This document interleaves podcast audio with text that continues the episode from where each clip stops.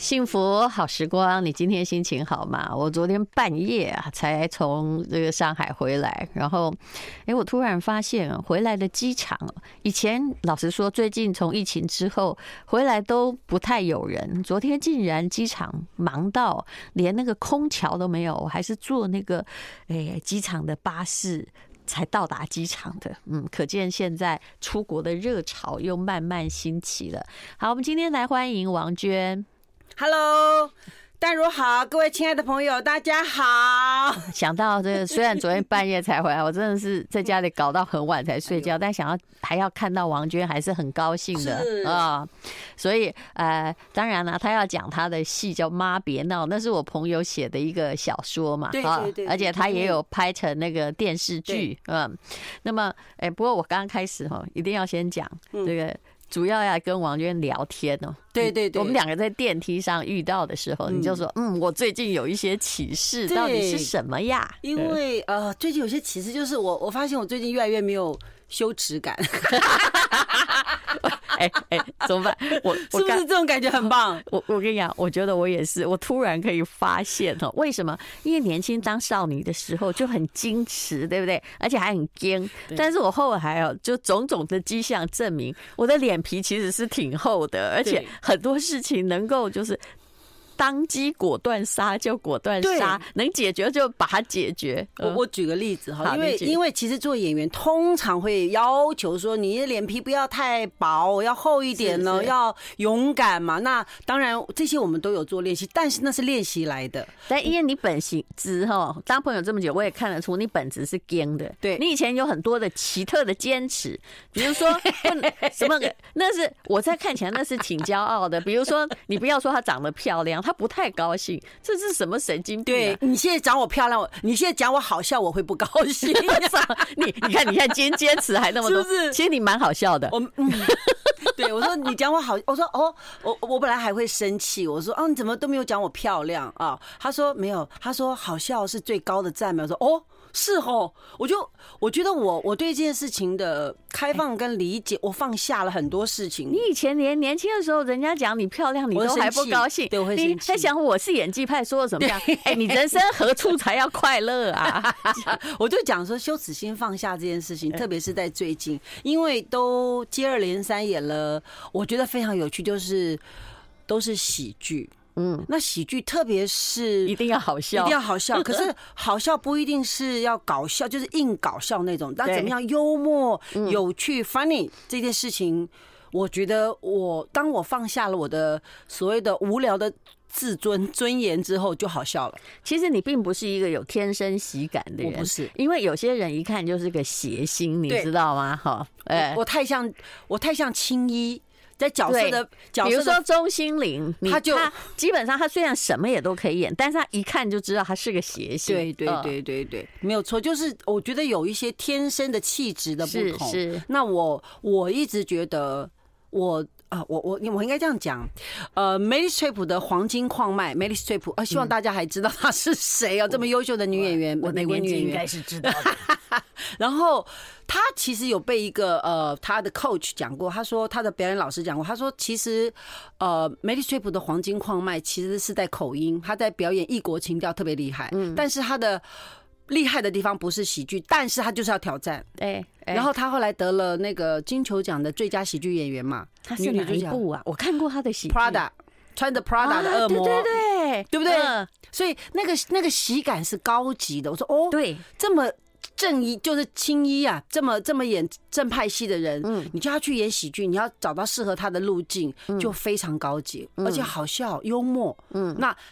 因为他不相信他不可以，重点是在这边。他说那他一定有很多的面子、自尊。我这么厉害，我这么优秀的演员，我是耶鲁的表演硕士，因为很难得到哈，就他一定有一个自我要求很高，说我一定做得到。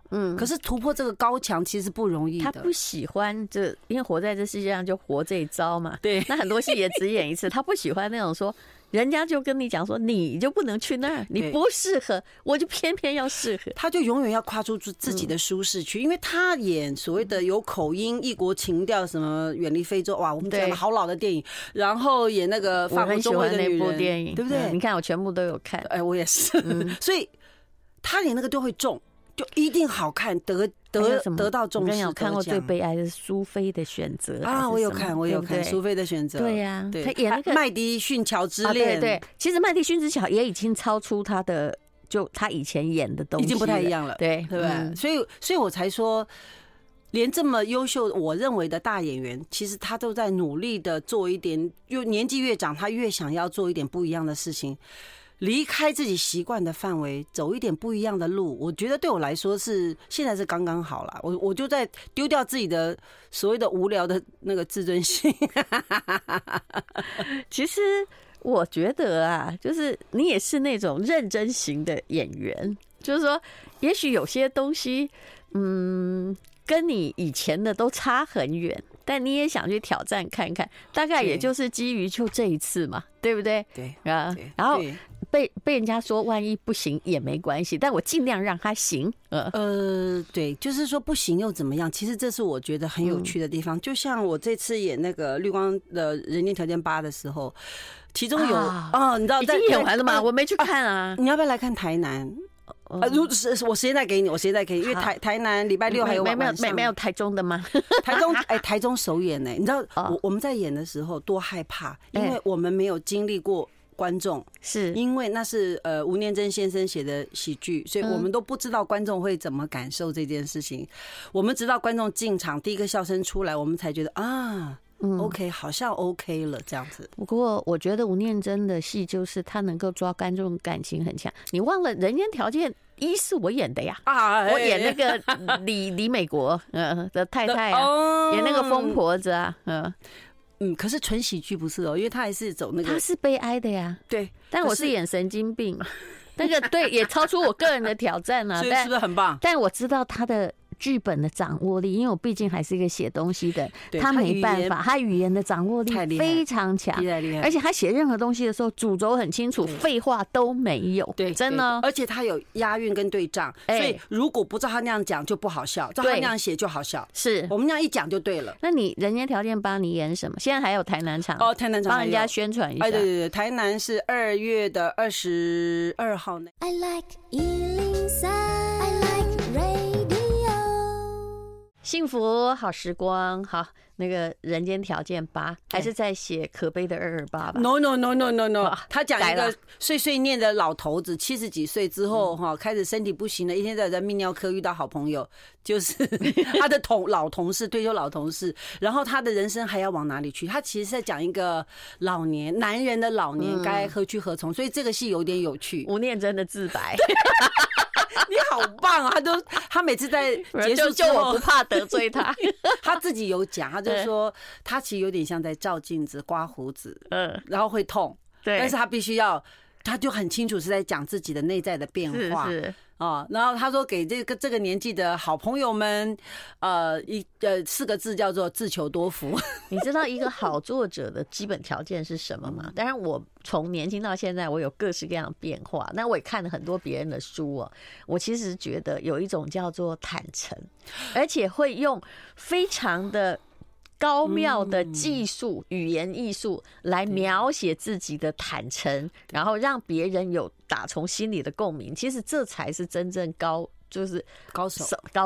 吴念真是高手，因为他就说他当然，他经历过一些生命的起伏嘛。那他在看他又有小孙子，我觉得他的对于生命的看法会不太一样，然后进入的深度也不一样，因为他觉得不应该只有悲，他说悲喜交加，虽然有点微微的酸楚，但是有微微的快乐。我觉得这件事情很美。是，我觉得他的就是人生也在转化，跟着人生条件一样，他身上当然有一些228的那个悲剧阴影，还有一个民族的非常深层的因素在。他早期的小说反而没有他现在的，就是你看见某种豁达。对，我觉得就是丢掉包袱了，就说为什么我还要背着那些东西往前走？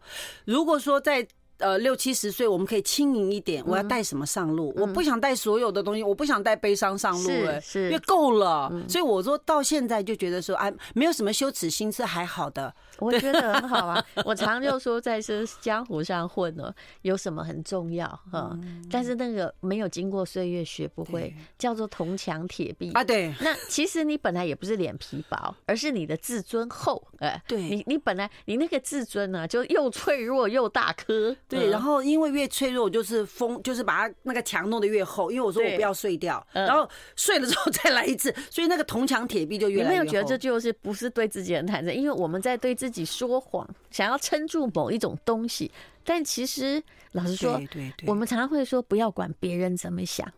可是其实你知道你在维护某些东西，就是因为你怕别人往那里想。对，因为我们这一次刚刚就讲到，那我现在做的事情就是故事工厂的妈别闹了，它有影视剧，然后也有小说，但是我们舞台剧必须找到一个新的切入点。嗯，我觉得这件事情是导演叶玲做的很好的地方，因为他用一个父亲重新回来看这三个母女。好，如何度过接下来没有他的时光，以及被他的影响？这已经过世的父亲，过世的父亲，对，所以有思念，有到最后其实是责怪他，你怎么可以突然走？我觉得这是一个在家人突然离世的时候的一个愤怒。对，没有，当他没有宣泄，没有被处理的时候，他其实又是像一个，你知道，像一个烂疮在那边，其实一直在化脓，一直会有臭臭的味道。对，那舞台上也有这样的隐喻存在啦。那我是觉得这一次做起来是挺有趣的。你是演那个妈妈？哎，我演那个妈。那那个剧啊是。Billy 姐演的，你这妈跟她的妈的那个不同点在哪里？哦，你们两个一定非常不一样啊。对，因为呢，她比我会跳舞，虽然我在努力跳舞，但是因为她也经历过人生蛮大的起伏了。那每一位演员都不希望活在别人演过角色的阴影下。对，但加上本人现在又没有什么羞耻心，所以这个还好，所以有阴影也没关系。这个。导演或者是他文案也写得很好啊，他写的说女人的婚姻就是事业，对不对？你自己念，离婚就当做之前老公挂了就是公司倒闭，没有人可以阻止我中年就业。对，所以他当他要决定再出发的时候，就是我中年就业可以吧？你为什么要阻止我？其实我也觉得啊，当时我看陈宇这个小说，他还没有出书之前，在他部落格的时候，我就开始访问他嘛。我觉得他写的最好是第一，他坦诚，因为这是他家的故事啊。当然，他说他已经遮掩了很多不能写的部分，他觉得太可怕的地方，他不要写了。但是他也写出了自己的困扰。还有一件事情就是，这件事情本来大家都很避讳，就大家都觉得。老公跟你这么好，然后过世了，你就要忠孝节义啊！对，要挂贞节牌坊之类的。对，然后他可是呢，他很诚恳的去看他妈妈的，因为他妈想要的就跟别人不一样，就是这样啊。对，而且我们昨天其实有，因为我们都有讨论角色啊什么的，然后里面有一句话，其实他妈妈就是角色妈妈只会讲的啊，你没出息啊，哎。我出脱了，就是你知道没有用啊。然后我就想说这个话什么意思？我就想到说他，因为他一直骂他两个女儿这样，我甚至特别是骂大的。我后来就想到我妈妈曾经跟我姐姐讲过，说你因为我爸爸一个人赚钱，那我妈妈是家庭主妇，家里面从大学到幼稚园，通通都有人在念书。我姐姐说毕业之后她不想结婚，她要。扛家计，我妈妈就跟他讲一句话说：“她说家是无底洞，你填不满的，你必须去体验你自己的人生。”你妈好睿智、啊，我很奇怪的老太太吧？对，她说你妈很睿智，她真的是她不要她赚钱养家，她说你要去体验你的人生，你必须结婚生小孩，你的人生才有滋味。后来她只是叫她去这个结婚生小孩，对，然后。这个里面也是，就是说，这个妈妈王梅梅这个角色，怎么样让老大就我们改名叫如蓉，就是去结婚、去生小孩，你不要窝在家里只写字，然后觉得你做这件事情，其实你的人生是很无聊的，你应该要去开拓或是做一些不一样的事情。我是这样诠释王梅梅啊，就是不那个没出息跟没有没路用这件事情，其实不是你的人生太窄了。你应该去体验。其实妈妈就很勇敢说，我除了这个先生，我还想去尝试别的男人。嗯，对不对？可是以他妈妈的，不，他妈教育程度也不低，但以他妈妈的生活领域的策略的程度，其实，也。并不是说哈，就是我觉得他只是觉得那样无聊。我们每个人都用自己的眼光看别人的无聊。对，然后我就在想，因为当然里面也有一个角色其实是比他还要前卫去找小鲜肉的，然后这个他的同学又多了一个这样的角色了，对对对，然后他就比我还要勇敢。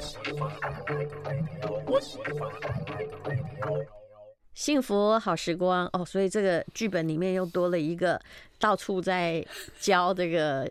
找小狼狗的，对对对对对，就是我的戏里面是高中同学，然后跟那些角色里面是先生有家暴，那我是劝他离婚的那个，然后然后没有想到他交了小鲜肉之后，他很晚才跟我讲，我就跟他讲说，我当初是我劝你哈，离开一个打人的哈，你不要遇到一个打劫的。他竟然说没有啦，我只是找了一个打炮的。我就说，然后我就会说，哎呀，你怎么这么，你知道，就把耳朵捂起来。我说你太过分了。但我都觉得说啊，人活到就大神或者阿姨的精神是，可不可以无惧勇往直前？其实是应该的，不然你什么时候才要勇敢？就是包括美丽的，或是我说从外在，要突破，就是穿衣服啦，生活的状态啦，勇于尝试新的新鲜事物啦，自己上网买东西啊，或者是所有的新科技产品都要学。其实我一直在往这个路数去啊，而且旁边前面没人我也无所谓，就没有人做这件事，那更好。对，还一路清空。对，可是大部分的我觉得还是很多人就是被那个绑住了。那做戏其实就是希望说可以看到有人可以在那里活成这样子。其实我觉得就是，我不管你觉得我这样做对或错，也不管那个传统道德是在怎么样期待我的，可是我期待自己就是没有人可以阻止我中年就业啊，因为他把婚姻当事业了嘛。对，那你也可以有别的事业啊。那就是每一个人为什么都在要求别人的允许？我那时候，我记得我今年妇女节，我听了一个线上课程，那有一位这个女性教授，她是大陆的非常资深的心理学教授，主持人就问她说：“你那个今天是比如说妇女节啊，他们妇女节根本不太同一天呢、啊，你对现代女性有什么建议？”她说：“我对现代女性的建议就是你们不要再听建议了、啊。”就觉得说，就虽然在线上，我都想为他鼓掌啊！太好了，对他的意思说，那你就去做你自己。你怎么跟你讲，这个传统道德对你的建议已经太多，那你自己还要一直在说，哎，我这样做好不好？我投那个好不好？我那个好不好？那你什么时候才要有你自己的决策体系呢？没错，没错。其实里面还就是跟小金有一个对话，我觉得还蛮有趣的。就是说他为什么就是说觉得这个同学怎么这么勇敢？那自己要跨越一个，第一个是身体的障碍，因为如果这个角色王梅梅只在她先生面前脱过衣服，她没有在别的男人面前脱过衣服，她会不会害怕？我们在讨论的时候有讨论这件事情。因为我觉得我们更从肉体马腿开始去想这件事情的时候，我觉得是蛮实际的，因为会害怕的，因为或许在他结婚之后根本没有跟别的男人相遇过，对不对？那即使相遇，也只是眼神交流。今天这可以播吗？我在想，怎么可以播？现在是现场哦。各位，请有问题都记王娟的点，我一向是非常的仁义道德，而且矜持。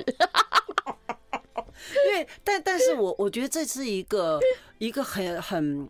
很有趣的，就是我们曾几何时对自己的身体失去了自信。当然，因为年纪长了之后，就万般皆下垂，唯有血压高这件事情，会使得我们丧失了对于自己的喜爱。其实从肉身开始，把腿开始，可以，那是可以练，对。但是胶原蛋白的流失是现实，你永远必须承认你老了，只是你可以老得好看。跟老的自己觉得难看，我们只是选择了花了很多力气让自己老了，用各种方法好看，精神状态好，对不对啊？也不一定，那个好看是永远不能跟青春的肉体比美的。对，但是如果我里面还有个叫做糯米肠宣言，嗯，什么叫糯米肠宣言？就是因为我们的肚子吗？嗯，对，就是去跟一个网友见面，然后他竟然嫌我像糯米肠，我就火大，我就开始生气。我说：“糯米肠得罪你了吗？糯米肠不值得谈恋爱吗？糯米肠不值得被爱吗？糯米肠不能够怎样怎样怎样吗？对不对？糯米肠没有尊严吗？你怎么可以这样讲他？”我觉得这件事情其实讲到底是说，我们对于女性的身体的一种批判。是我为什么不能够像糯米肠那么好吃跟 juicy？ 不过，其实这个世界，我必须说是充满年龄歧视的，是啊，只是大家讲或者是不讲，对，嗯，对，包括眼神的那种啊，那种比如说，我现在去那个读书嘛，读那个工商管理博士，我昨天才回来嘛。其实刚开始开学的时候，因为我的同学其实这些念博士的人平均年龄已经48了，可是问题是我还是比他们平均年龄大一些。当他们都会去私底下去搜寻大家几岁，当他们发现怎么这个你的年纪真的还比他们在拉高他们平均年龄的时候，我可以跟你讲一些不自觉的歧视就会出来。比如说我跟你讲很好笑，他刚开始的时候我们都觉得那个大姐，我说你叫谁？我真的没有怕他是董事长或者管几千，我说你看，我跟你讲，大姐哈，在台湾是叫那个，比如说什么菜市场啊，有没有菜摊的啊，菜摊的啊，然后就跟他说，大姐那个垃圾帮我收一下，有没有？对，我说我跟你讲这句话不好听，没有人这样叫过我，你最好给我改口。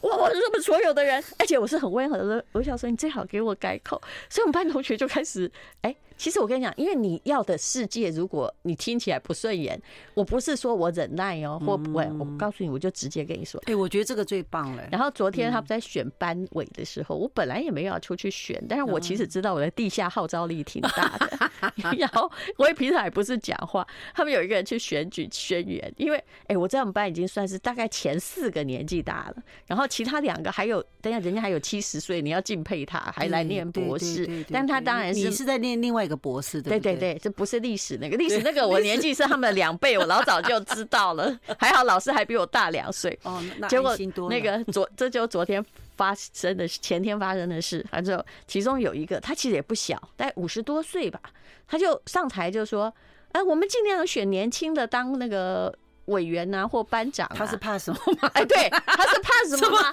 上面的他是怕什么事？那个主动竞选名单又没有本大姐本人，然后他就说，年轻的还是比较有干劲啊。你看，这在台湾都是也那个年龄歧视。然后说，那像那个什么马大哥啊、戴如姐可以组成一个元老院，然后就所有的眼睛都看我，你知道吗？偏马大哥还没有来啊！你猜我怎么样对他？你说你怎么 ？I like 103， I like radio。好，今天呢是王娟，然后就是妈别闹了，等一下会告诉你哦，她在。什么时候演哦？大概从329开始演，其实离现在还有一段距离。对啊，但可以，如果大家喜欢的话，这是一个好看的喜剧，你还会看见你自己的人生的镜子哦。我们多半都是想要在戏剧里面得到某种人生的养分吧。好，刚刚那个局面交给你。如果说是这样，他就说我是元老院的嘛，对吧？元老院只有我一个嘛。而且你要大家都不会看那个男生，我们其实他元老院的男生，他就直接说淡如姐。然后我知道我旁边的同学就小声的跟隔壁的人说。他捅到马蜂窝了，好，那你怎么办？哎呀，我还真不知道怎么办。如果是我的话，哈，我会说，谢谢你把我抬得这么高。哦，真的，你比我婉转，真的吗？因为我觉得是他把我抬得蛮高的。因为这个人，我觉得他是不太会讲话，但他之前也惹毛过我。我等一下再跟你讲，前面那个惹毛是更严重的啊就是他后来这个，我就直接按麦，因为我们那个读书前面都有一个麦，我说谢谢你这么抬举我，不过我显然没有太高兴全部的人就大笑，你知道吗？我一定要讲这一句，免得你真的以为我可以软土生绝。但这个人之前怎么样得罪我，我后来才发现这故事还挺好笑的。也就是说哈，他之前可能哈他是习惯性不尊重女性的说话，你必须说有些人出自于这种家庭啊，然后他就有一点好，就是少年得志，他就其实他年纪真的不小，大概是50岁出头了，就习惯那个样子。然后有一次班上同学晚上他们说戴茹姐晚上出来喝酒，我就会我有时候去按摩就会去，所以其实我日子还过得挺好的。然后那去的时候就大家把一个桌子都坐满了，位置上没有空，你知道他可能酒喝2句，他对我说什么呢？他说：“戴茹姐啊，现在没有位置啊，你唯一能坐的就我腿上。”来，王娟，你怎么回答？哦，那时候他其实对，大概就是对，你的腿太细了。他还蛮大只的，真的吗？哦，哇！你知道我直接飙脏话吗？因为你竟然敢这么讲，我也很敢。我就说叉叉叉，你惹错老娘了。哦哦，你就直接开骂了。全班同学，就那里有10几个，你知道吗？每个听到的都面如水色。然后呢，我也面不改色。就我同学就马上让座说：“哎，这里有个位置哈，这个那个谁啊？”大家假装没听到他的话，因为他们也不擅长处理这种很尴尬的状况，你知道吧？那他其实这次来说要叫我做元老院，其实是想要你知道，也许他想要示好，可是又搞错了。对，但你知道我还把他那个写出来，写在那个微信。后来我才发现，我就说我们同学有人在惹我，然后他说什么呢？不知道现在 Me Too 很流行嘛？我这种老豆腐有什么好？吃的，结果我们同学其实都看到了，不敢按赞。然后不是群主是我个人的那个微信圈。后来那个我后来发现他们都看到，他们才偷偷这个元老院事件之后，才偷偷问我说：“那个到底是在指我们班上的谁呀？”我就说：“就同一个呀。”哦，但我后来跟他说，他说：“可是你删掉了。”你看他们都偷偷留心我的动态。我说：“我删掉是因为我知道他前不久检查出癌症哦啊，所以呢，本人呢，上帝既然不放他一马，我放他一马。”有道理，但他康复了啦，我们没有诅咒他。对啦，对啦。但是我觉得说，我就放你这一马，你都被人生惩罚了。哎呀，谁叫你好酒好烟无度，又口不择言？对对对，我就说，哎呀，你嘴巴臭，你不要乱讲话。对，我说当时如果说当下有没有说坐你腿上，我说，哎，你嘴巴臭，你走开了，我就会直接把他推开。对，可是最重要是，他没有影响到我读书的情绪，那就好了，对不对？而且也会增加你读书的一种趣味吧，是对不对？因为如果都是无聊的人，就是不会给你制造波澜的人，其实读书也蛮无聊的，都一直来对你这么谦恭，对不对？何必呢？是啊，对不对？可是其实我觉得那个处理方式就是年轻的时候。我其实为了我的那个文艺美少女的气质，我可能会吞人，然后背后才跟你说：“王娟啊，我告诉你，那个人真的很卑鄙，什么什么。”我告诉你，我现在没有，直接都直球对决。对对，我觉得这样子好。你已经卑鄙在先了嘛？而且是不是因为就像我刚才讲糯米肠宣言哈，其实就是当下被别人直球跟你对，对我就不饶你，对。我就跟你直接对着来了，你知道？我觉得就是你要欺负我，我也不会对你客气，因为老娘已经不想再来，老娘不想花力气在忍让这件事情上，是因为你忍让吼，那会变成一种怨气，对，而且对方也不知改进，他也不太，因为他可能没有被教训过。也没被教育过，所以总要有人做这件事情。那我就拿起了鞭子鞭他2下。对，然后后来我们所有的同学很好笑，还会跑到旁边故意来说：“哎，他们叫你加入元老院呢。”我说：“对，煽风点火的。”对对对，你看，大家都很坏。其实他们看起来真的也没有很年轻，对不对？因为平均48岁嘛。我就看着我那些来煽风点火的同学说：“对呀，那小混蛋。”爸爸妈妈没有好好教呢，通通骂到了。没错，就家里不教的，外面就教训你啦。是，没错，没错，没错。而且我觉得很多歧视哈，我觉得就是我现在学的就是他其实是他，对，但不是我，那是你的看法。对，我现在是会把它分离分开。它仿佛是一个投射光，对，你把它这个返回去就好了，对，不要把它照进你的心，让它在你的心里产生任何作用。对，因为那个不是我啊，你讲的其实是他自己的投射，跟我有什么关系？所以我有时候就觉得我不接招，嗯哦，所以于是心里面就没有那个挂碍，嗯，我舒服多了，我回家就说，哎，这个好像没有发生过一样。啊，我是替天下所有老女人接招。因为我很会接，因为有的时候我可能会觉得说，可能我真的觉得就放自己一马了，因为跟他回他，我自己看我当下想不想做这件事，有的时候真的是惹怒到了，大概就会回，但是一般来讲说，哎呀，真的蛮无聊的。但是我后来发现，就是你不要动气，就是不能真的生气。对对，但我只把它当成一部戏在演，说好。现在看一下我有什么台词，对啊，让你哑口无言。对，所以读很多书或者会有文字能力的人，其实都不要太惹他们啦，因为他们的那个哈，那个对他的语言都是他的子弹了哈，会打得你遍体鳞伤，小心啊！不，你不要主动侵犯就没事。对，但是我们具有我们是具有防御能力的，好吗？我们喜欢当糯米肠不行吗？对呀、啊，香肠也可以啊，啊台湾大香肠也行、啊。你有想过那个有腰身的香肠或糯米肠吗？那不好吃啊！有。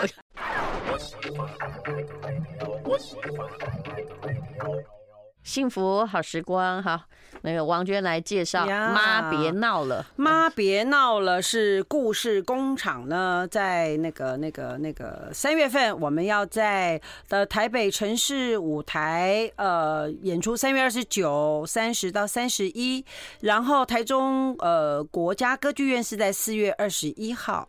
高雄文化中心是5月25号，台南文化中心是6月22号。桃园展演中心是8月17号，那么远大记不得，没关系，我们就来看台北城市舞台3月29到31号，欢迎你们进剧场来看我们怎么闹。台中只有一场了，他们星期天我应该大部分都在台中，所以我决定要去看歌剧院那场。好的，好的，好的。如果你要住也可以，万一你哪一天啊，不过你们剧团都有帮你们订饭店，对不对？对啊。可是我通常自己就是我都会有我属于自己旅行的一种仪式，我会提早到晚回家。我晚一天，所以我会给我自己多一点时间去享受生活，因为就不喜欢自己生命中只有工作这件事情。其实你跟我一模一样，我连读书的时候我自己都过得很好，有时候就自己去看个美术馆的展览啊，或者去看一部戏啊，或者是去按个摩啊，哎，这个对。因为像我们是去年去了德国，就亲爱的人生去了德国演出，所以我们是演给哪一国人看？德国人。哦，说德文吗 ？No， 有字幕。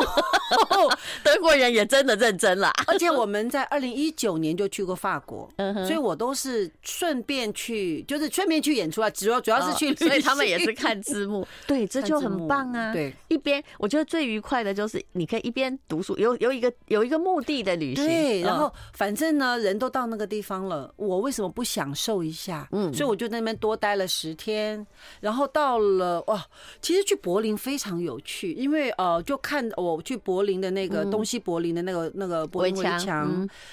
然后就会觉得说，哇，他们这样留历史，他们如此的尊重，他们不擦掉不抹灭，但是他们尊重。然后很多艺术家去画那些墙，然后留下一些证据，就是一些画面，然后有那个什么总统跟什么两个亲吻的那个，我就觉得好可爱。而且我也记得，我有一张照片，我去柏林围墙时，有个教宗，对不对？啊，对对对，他在亲吻，我就把我的头放在教宗的那个前面，有没有在他的嘴唇下，感觉教宗在亲吻我。对，我就说哦，原来历史经过时间之后，其实是可以有另外一种解读方式的。但是，亲爱的，请问德国能磨灭什么？哇！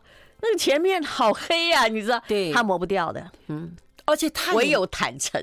对，我觉得只有勇敢的面对跟承担，我做过这件事情之后，我觉得它才能往前走。那因为我那时候去很有趣，就是我还在想说，哦，梅克尔做了什么事？梅克尔是东德的耶，嗯，他可以做他们的总理。我说哇，对不对？然后他才了解那个痛苦。然后他竟然让了10万难民，哎，进到了他的国家，就被骂得要命。对，然后我们去住的地方正好是因为我们朋友租的那个地方，Airbnb 正好在那个附近，所以附近好多的相关的餐厅，我们就去那边逛。我说，谁知道未来会发生什么事？是，对不对？因为你看到这里不只是有那些新的移民，也看到了有德国的人有进去，因为我们演出的地方其实是比较是柏林中的市中心嘛，比较是白种人，就是所谓的柏林的高级人去看戏的地方。但是我就在想说，这些事情都会被改变。这虽然妨害了你的社会秩序，也制造了某一些治安的问题，可是人类不能忘记的是人道主义啊。而且我可以跟你说，我认为德国需要赎罪。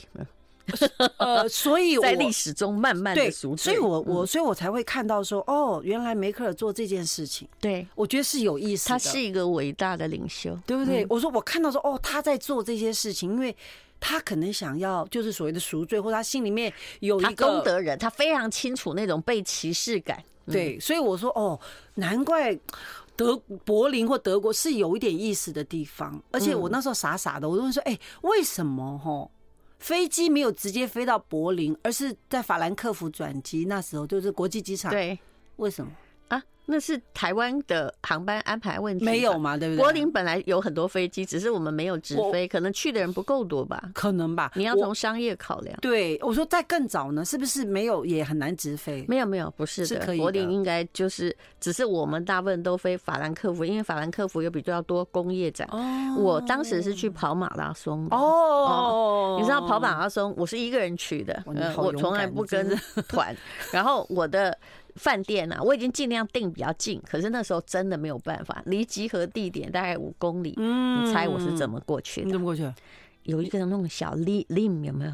那个车子啊，看起来像滑板啊。就你坐那个？我自己坐的滑板过去哈。